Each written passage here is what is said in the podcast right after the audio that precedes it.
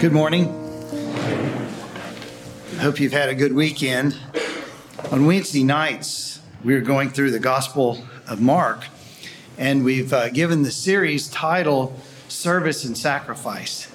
You know, there's no greater service and there's no greater sacrifice than what Jesus Christ went through for us. So his will always be right there at the top. But in my mind, I have such great appreciation and respect also for our veterans.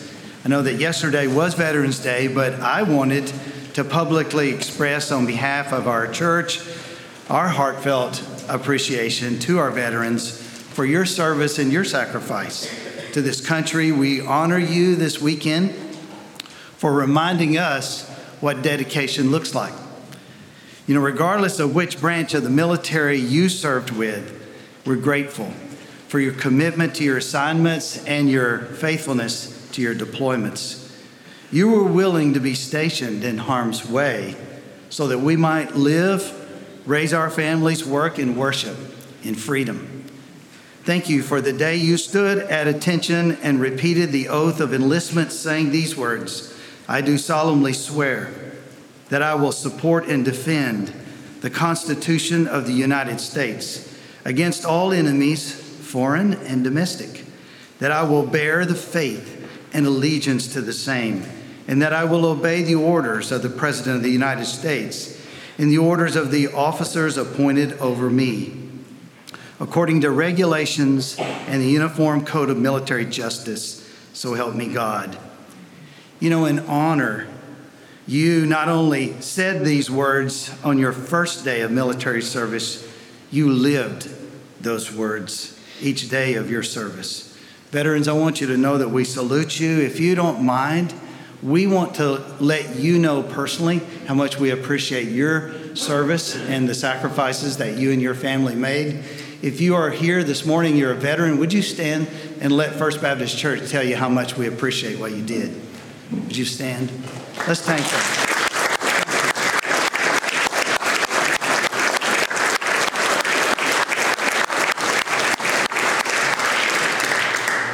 I know that on Friday in each of our schools here in Columbus, they had a Veterans Day service, but I wanted to have one briefly here as well.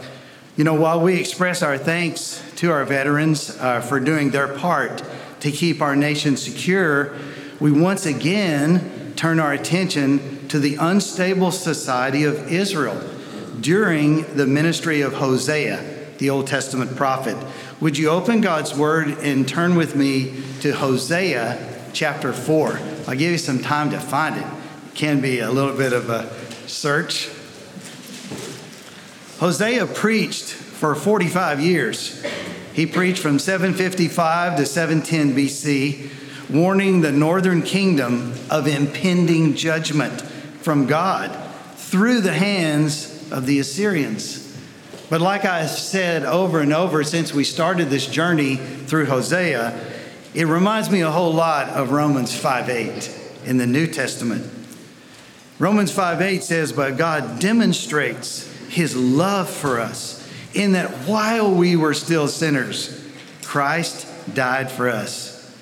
Similarly, God calls the prophet Hosea to marry a woman named Gomer.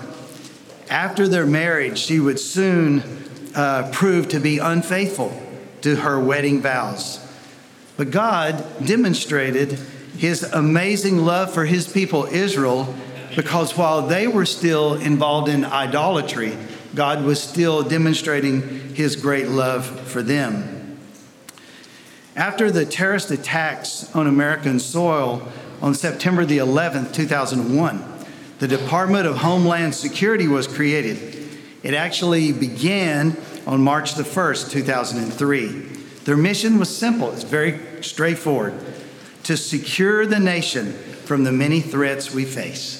The core values of the Department of Homeland Security are these: integrity, vigilance, and respect. Currently, there are about 260,000 employees that work in the Department of Homeland Security. But I don't know about you, but sometimes I feel like, are we really secure? You know, you see where society's going, you see where individual lives are going, and you can begin to think, I'm not sure that we are safe, especially when you consider, are the borders even safe? They tell us that 6.5 million people have come across that border without coming through the proper process over the last 3 years. But as I read through the book of Hosea, we see what moral and spiritual oversights and compromises contributed to Israel's then homeland insecurity. And so I want us to read through chapter 4, and I have several different things I would like to share. And so let's stand together in honor of God's word. Listen to what God says, not only to Hosea's generation, but I believe he's still saying these kinds of things today. It starts out saying, "Hear the word of the Lord, O children of Israel. For the Lord has a controversy with the inhabitants of the land. There is no faithfulness or steadfast love and no knowledge of God in the land. There is swearing, lying, murder, stealing, and committing adultery. They break all bounds, and bloodshed follows bloodshed. Therefore, the land mourns, and all who dwell in it languish. And also the beasts of the field and the birds of the heavens, and even the fish of the sea are taken away. Yet let no one contend, and let none accuse, for with you is my contention, O priest. You shall stumble by day, the prophet also shall stumble with you by night, and I will destroy your mother. My people are destroyed for lack of knowledge. Because you have rejected knowledge, I reject you from being a priest to me. And since you have forgotten the law of your God, I also will forget your children. The more they increase, the more they sin against me. I will change their glory into shame. They feed on the sin of my people. They are greedy for their iniquity. And it shall be like people like priests. I will punish them for their ways and repay them for their deeds. They shall eat but not be satisfied. They shall play the whore but not multiply. Because they have forsaken the Lord to cherish whoredom, wine, and new wine, which take away the understanding, my people inquire of a piece of wood, and their walking staff gives them oracles. For a spirit of whoredom has led them astray, and they left their God to play the whore. They sacrifice on the tops of the mountains and burn offerings on the hills under oak, poplar, and terebinth because their shade is good. Therefore your daughters play the whore, and your brides commit adultery.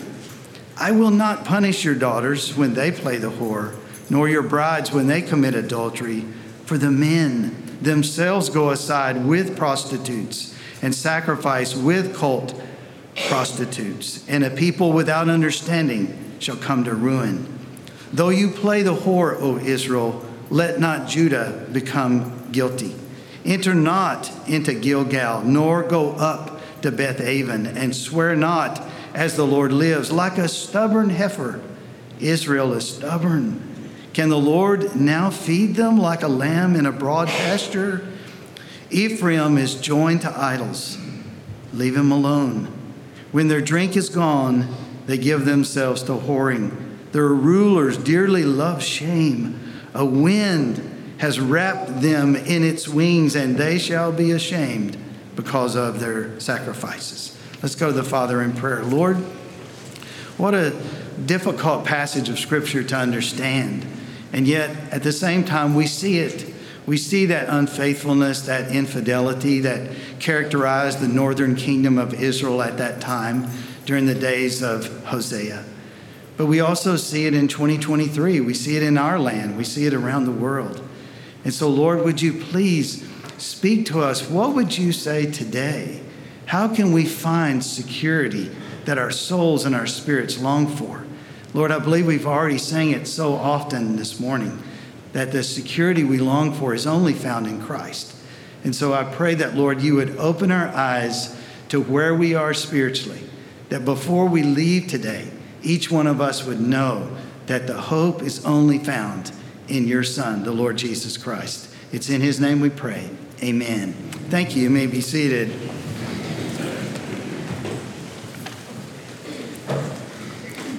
You know, I read this week that there are 1 billion cameras worldwide.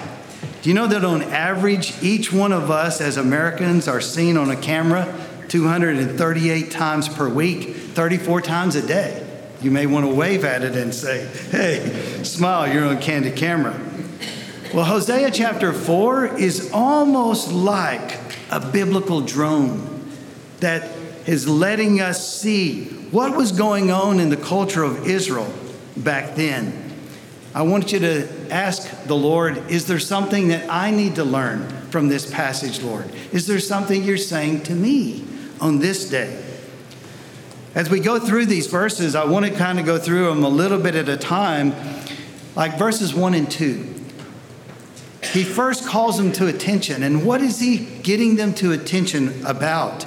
He says, hear the word of the Lord, O children of Israel, for the Lord has a controversy. That word means a case. He has an accusation against the inhabitants of the land of Israel.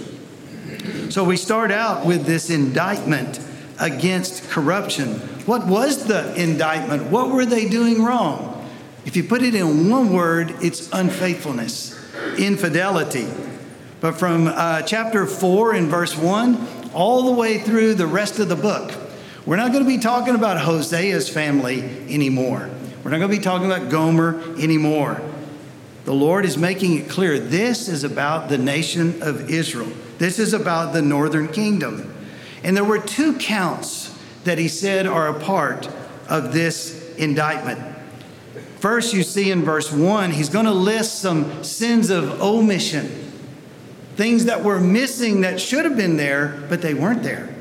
But then when you go into verse 2, you'll see not sins of omission, things they were leaving out, but things they were putting into their lives that should not have been there. And so looking at these sins of omission first, we see them listed in verse 1, and there are three. There's no faithfulness. That word there means honesty or truth. There's no steadfast love or mercy. And there's no knowledge of God in the land. There should have been, but God looks and he says, it's not there. These are sins of omission. Are there any things that you know God would want you to be doing, and yet they're missing in your life? There are also sins of commission that are mentioned in verse 2. There are 5 violations that remind us so much of the 10 Commandments, don't they? He said, when I look at what you are doing, he said, here's what I see. God is speaking. And he said, there's swearing, there's lying, there's murder, there's stealing, and there's committing adultery. All of those kinds of things, he said, that's what I see. These things are deliberate. These things are transgressions. These things that they're doing in disobedience to what God would want. You know, Romans 3, verses 9 through 20, sometime I encourage you to reference that passage and go back there, because what it says is there's none of us righteous. No, not one. The Bible says in Romans 3:23, all of us have sinned and fall short of the glory of God. It says in that same passage, every mouth be stopped, and the whole world may be held accountable to God. For by works of the law, no human being will be justified in his sight. That's what it says in Romans 3. But I look further and I think, well, let's move to verses 3 and 4. You know, when it says, therefore, it's saying, okay, because these sins are in your culture and in your society, this is where you're headed. This is why you're going through what you're going through. And so verses 3 and 4 and 5 give us some insights into the consequences. You know, life is full of choices, isn't it? We can make decisions every single day. Every weekend, we have a choice. Will we do what God wants us to do, or will we choose to do what we would rather do, or someone else would want us to do? But while we are free to make the choices, we are not free to remove the consequences. Because God that set up all of life, all of this universe, he's a moral God. And so God set it up so that there are consequences to decisions that are made against his will. And so if you were to connect the consequences back to the decisions that we just read in verse 1 and 2, let's see what he says. There are three Hebrew words I want to introduce to you. Abal, Amal, and Kesal. They all sound similar, don't they? Some of you laugh because of my enjoyment of words. But listen, the writer of Hosea, he had a big time with those three words. But what were the consequences of the sins of omission and the sins of commission? Well, they're right here. He says, therefore, the land mourns. That's one consequence of sin. Do you think that sin brings lasting happiness? I know that sin has a passing pleasure, is what it says in Hebrews 11, but you know what? It doesn't last. So don't go for it, because sin ultimately will bring sorrow and sadness and mourning. That's what he meant when he wrote the Hebrew word there for mourn, Abal. But then he mentions this word called Amal when he goes further in verse 3 and says, therefore the land mourns, and all who dwell in it, what were they experiencing? He says languish. They were languishing. Have you ever known anybody to languish because of their sin? The word languish there means to waste away. It means it's falling apart. It means that it's growing weaker, not stronger, weaker. And so that's what he's saying is, he's saying the whole land and everybody that dwell in it, they're getting weaker and they're getting weaker and they're getting weaker. And then if you keep reading down there, even down to verse 5, you'll see he says, you shall stumble by day. The prophet also shall stumble with you by night. That's a different Hebrew word. Not the word Abal or Amal, but the word Kesal. Kesal. Kesal means to stumble. It means to fall down.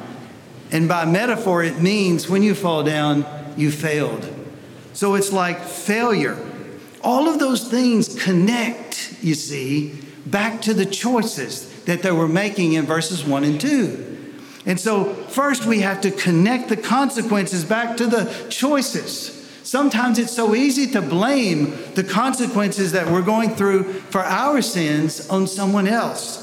But something happens whenever we humble ourselves before God and we say, you know what, God, I got myself in this pickle. I'm the one that made choices that led to these consequences. And that's why in verse 4, I think we see that it's best not just to connect the consequences to the choices, but to accept the consequences of the choices. Don't try to shift the blame to someone else. Listen closely to what he says to the high priest. Yet let no one contend, and let none accuse, for with you is my contention, O priest. Have you ever had God do that to you? Have you ever been trying to shift the blame to someone else, and suddenly it's like God gets you alone, and he says, I'm talking to you. Have you ever really had that insight? You know, the role of the Holy Spirit is to convict of sin, of righteousness, and judgment. That's one thing the Holy Spirit does. Of course, the Holy Spirit also shows us the sufficiency of Christ and his death, his atonement. But we have to first realize, I'm not going to make it if I'm depending on my own righteousness. The third thing I noticed is found in verse 6. If we're looking in verses 3 and 4 and 5, and we're looking sort of in the present, or we're looking what's ahead for those bad choices, it's almost like you could look at verse 6 and look behind and say, what caused Israel to make those poor choices? I'll tell you what happened. There was information that God had included within the words of the prophets back then, information within the commandments, even the 10 commandments. But there was something that had broken down that he tells us about in verse 6. I wonder if it's happening in our country. I wonder if it's happening in our culture. Is it happening in your life? Are you getting further and further away from God's word? Are you listening more and more and more to what movie stars, what the singers, what the athletes, with the others at school, with the others at work? Are you listening more and more to what everybody else is saying? But this right here, this is getting more and more quiet in your life. You're no longer listening to it. Well, verse 6 is all about that. He says, my people are destroyed. Why are the Assyrians going to be able to destroy Israel in about 12 more years from when Hosea is writing this? You know why? He says, my people are destroyed for lack of knowledge. Because you rejected knowledge, I reject you from being a priest to me. And since you have forgotten the law of your God, I also will forget your children. I want to spell it out real practically for us. You see, the problem was a breakdown on the access to biblical information. You see, the Bible is there for you. All you have to do is open it up each morning or each evening, each daytime, whenever is best to you. There are Sunday school classes. There are Bible classes that we have. There are services that we have each Sunday night, Wednesday night, Sunday morning, like you're here today. Thank you for being here. But all I'm saying is, we cannot say to God, just like Israel could not say to God, I didn't have any access to the information.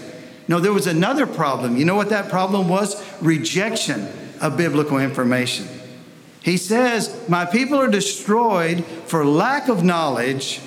They weren't opening it up, right? Because you have rejected knowledge. Sometimes when we are told, we reject it. And we have bongo drums, like we're playing the bongo drums and saying, keep them away from my island. You're not coming in here with that ship. You're not coming in here to take over my life. And so there's this rejection and we're saying no to God. And that's exactly what they were saying. And so God was saying, okay, I reject you from being a priest to me, is what he says. These were priests. These were people that should have been spiritual leaders, but instead, they were rejecting what God was saying. There's also indifference toward biblical information. What do I mean by indifference? It's the word forget. You see, starting next Sunday, I'm going to be starting a message on Thanksgiving. And then after that, I appreciate so much Steve and Mick being willing to preach while I'm in Tennessee, having Thanksgiving with my mom and my brother. But then we enter into Christmas, so we'll be on Christmas. So today we'll push the pause button after today on Hosea, and we'll go to Thanksgiving. But you know, Thanksgiving is a very important time. You know what you do during Thanksgiving? You remember. You remember how has God blessed you this year in 2023. That's what we're going to have an opportunity to do when we leave the worship service next Sunday. We'll go down the hall. We'll sit around tables. We'll give the opportunity for people after the meal to come to the mic and say, how's God blessed you? And I hope you'll say, let me say, I just want to say how God has blessed me. Be thinking about his goodness to you. But they're not thinking about God's goodness to them. He said, you've forgotten the law of your God. And I also will forget your children. You see, that's what we sometimes forget is the significance of biblical information. The significance of it.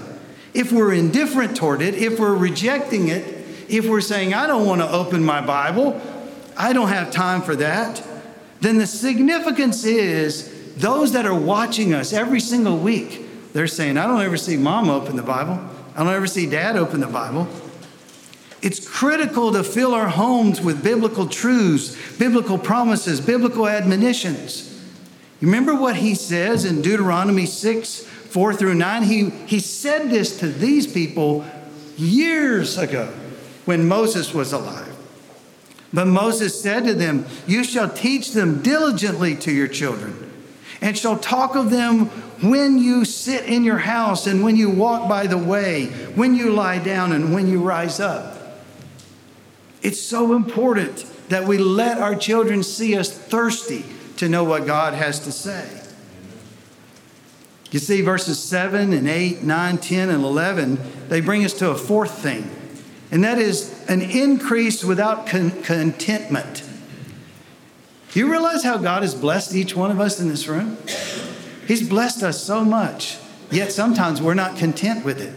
Do you know that someone did a survey in all around the world, 13 different regions of the world, and they asked one question, just one question. And the one question was this: how would you answer it?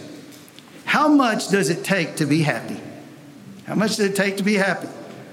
13 different regions around the world. Finally, when they tallied all those responses to that one question, they said, this is what the world says it takes to be really happy. You ready? $161,810 U.S. dollars. If I had that, I could be happy. Maybe you're saying, if somebody wants to give that to me, I'd be happy, you know.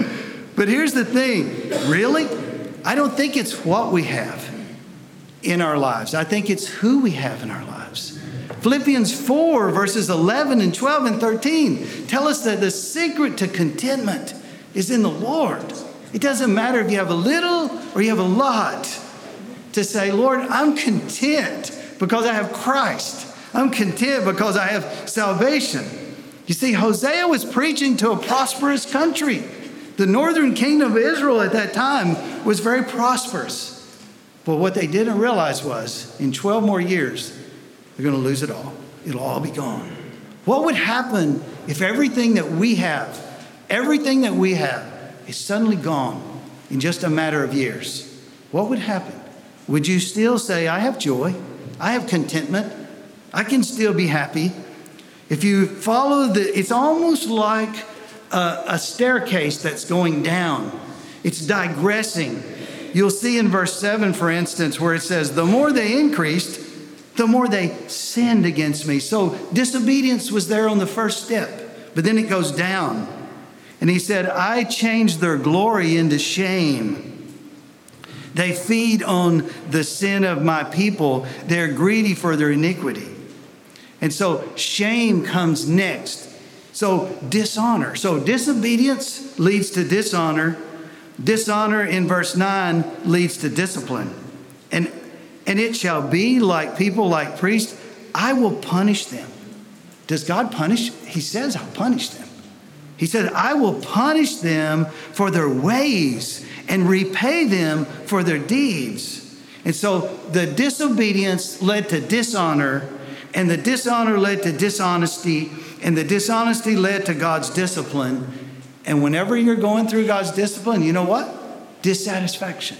You cannot be out of God's will and be so happy. It won't work. It'll work for a while. But in the night, when all of the gadgets are quiet, in the night, when everything else stops, you'll begin to realize, you know what? I'm not walking in God's plan for my life. I'm out of God's will. And that's what this whole nation had happened to them. And so it's no wonder that they disappeared as a nation. The Assyrians came and they took over in 722 BC. Their homeland insecurity led to homeland reality. And they realized, oh my goodness, these people are in my land now. These people have defeated our soldiers, and now we're being shipped off to Assyria. That's exactly what happened to Israel. And so I'm thinking, wow. You know, after the death of Joshua, remember Moses, then Joshua. Joshua led them into the promised land. So it was amazing. It was victorious. It was wonderful how much they had in the promised land. But I encourage you sometime to review Judges chapter 2, because it's what can happen to a prosperous land, what can happen to a victorious people, to a successful people whenever they forget. Here's what Judges chapter 2, verse 10 says, and all that generation also were gathered to their fathers. You see, Joshua passed away, and all those who came out of Egypt that were there when they took over the promised land, all of them passed away. And so now listen to what it says.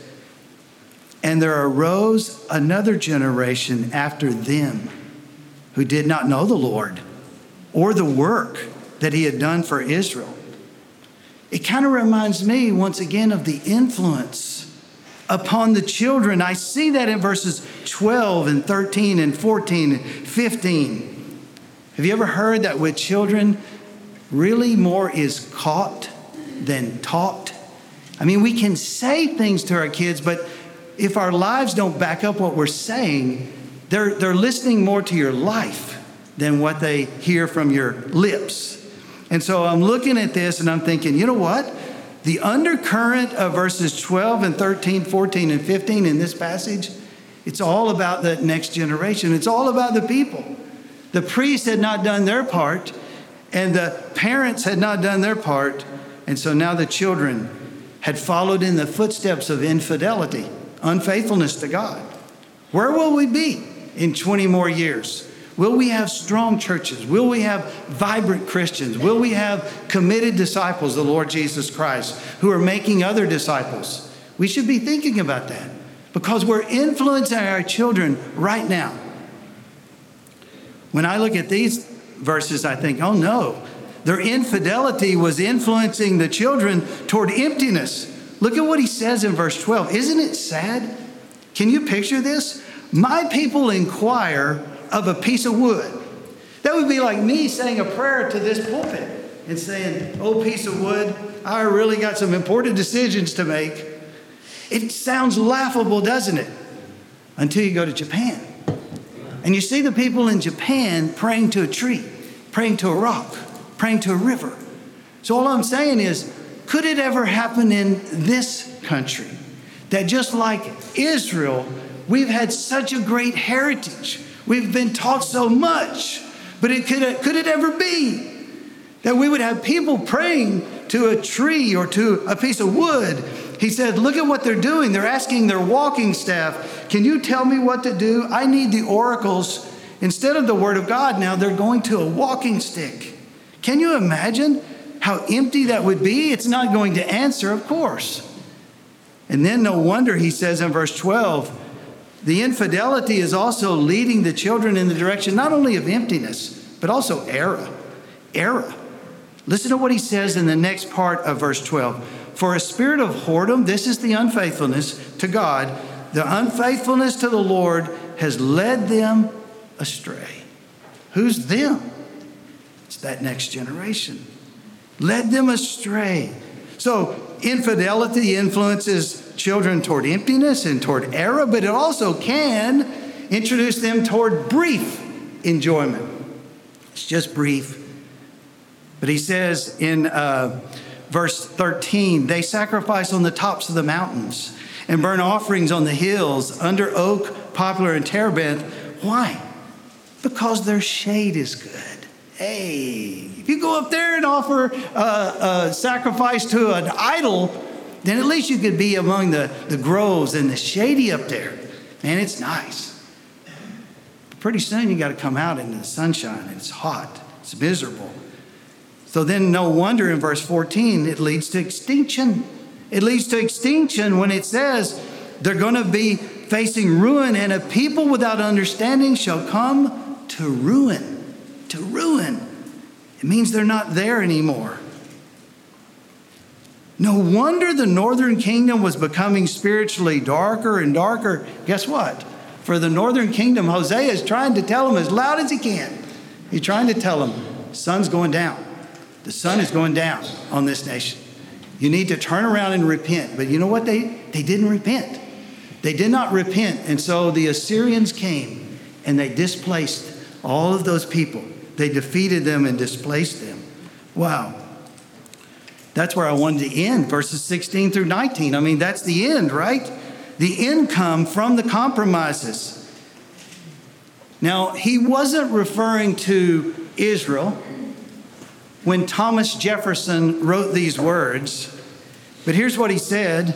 I tremble for my country when I realize that God is just.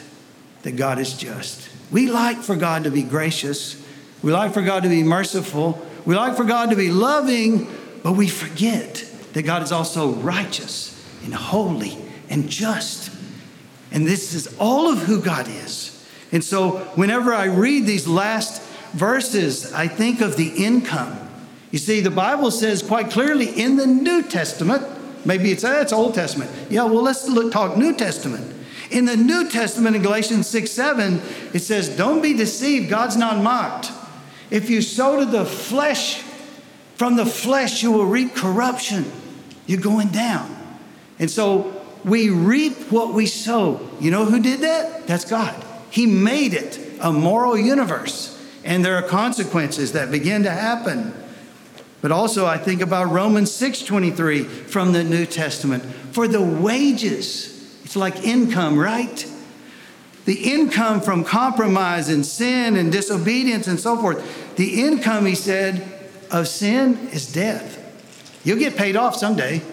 Someday we get paid off if we don't turn to Christ. When I look at verse 16, I think to myself, there's stubbornness toward God. Have you ever seen anybody like this? Like a stubborn heifer, Israel is stubborn. But then notice what happens next in verse 17. This is the scariest verse maybe in the Bible. What do you think the scariest verse in the Bible is? How about this one? Ephraim is joined to idols. Leave him alone. Wow. Wait a minute. No, God, don't leave me alone. Don't leave me alone, God. You know, the withdrawal of God from a country, the withdrawal of God from a nation, that's the scariest thing. The withdrawal of God from a family or a people, that's scary stuff right there. Because all that's left is shame without God. Verses 18 and 19, he keeps on bringing that shame up over and over again. When their drink is gone, they give themselves to whoring. Their rulers dearly love shame. But notice what happens in verse 19. A wind has wrapped them in its wings. A wind's going to blow them away, and they'll be gone. Wow, don't let that happen to you. See, the good news of the gospel is very simple. God loves us so much that he came down to this earth to pay the debt that we owe for sin. You see, that is the debt that I owe for my sins. But you know what happened? When I was 18 years of age and I was at the University of Memphis in Memphis, Tennessee, I turned from my sin. And I said, God, I'm so sorry for living in rebellion. I believe that Jesus died for me. And it was my first time in church. And I want you to know I laid it all down. I surrendered to the Lord right there. And I said, thank you, God, that you paid the debt. And so I became a youth minister, just like Josh. Well, not exactly like Josh. I still have hair, but I'm just saying. I'm kidding. Oh, that's low. That's low. Oh, we'll talk about it tomorrow. But when I was a youth minister, I used to sing a song with the youth, and I closed with this. The chorus went like this. He paid a debt he did not owe. I owed a debt I could not pay. I needed someone to wash my sins away. And now I sing a brand new song, Amazing Grace, all day long. Christ Jesus paid the debt that I could never pay. See, we've got something we can share with our nation. We've got something that's even greater than Hosea's people would have been able to hear. I mean, it's wonderful that he was telling them about mercy and so forth. But just think, we've got the gospel. We've got something that will take away the consequences of our sin, take away the judgment and the condemnation that is found because of our sin. It's all been placed upon Christ. And so I think, wow, no wonder Romans 5:8 comes to my mind every time I open the book of Hosea. But God demonstrates his own love toward us in that while we were yet sinners, Christ died for us. Man, it's so rich. Do you know Christ? Do you know God personally? That's why Jesus came. All of your sins, all of my sins, all of our sins were placed on Christ. He died in our place, right? But then this is amazing. All of his righteousness was then placed on us. That's incredible to imagine spiritually how that happens. So what I'm inviting you to do during this time of invitation is to surrender to Christ, just like I did when I was 18. I want us to stand together. We're going to have a prayer. Our musicians can come and get ready, but I want to offer this prayer to God and just say, Lord, there could be someone here today, and they don't know you, but they can know you. They're still carrying around their sins, but their sins can be completely wiped away. They can be forgiven. They owe a debt. but their debt has already been paid. They just don't know it. And so help them, O Lord, to come to know you. Let's pray together for that. Lord, it could be that today someone is here in this place, and we're so glad they're here. I hope they'll come back over and over again. We love our guests. But Lord, maybe they're just learning and they're just coming to know and realize that there is a God in heaven who loved them so much. He saw them struggling. He saw all of us struggling underneath our sin. And he said, I'm going to do something about it. And he sent his son, Jesus, while we were still sinners. Just like Hosea was demonstrating God's love while they were still sinners, same way, Lord, you have been demonstrating your great love. That's what Christmas is going to be all about, that you sent your son. Lord, when we go to Easter and we talk about the resurrection and the cross, that's what it's all about. You took our place. All of the judgment, all of the sin, all of that was placed on Jesus. And you, in turn, give us forgiveness. You give us the righteousness of Christ. You give us eternal salvation. You invite us into your family, into heaven. It's so wonderful, Lord. That's why we want to give this opportunity each time for anybody that's here, Lord, that doesn't know you personally. So, Holy Spirit, you just convict them of sin, righteousness, and judgment, but also convince them. Convince them of the sufficiency of the atonement of Christ. In Jesus' name we pray. Amen.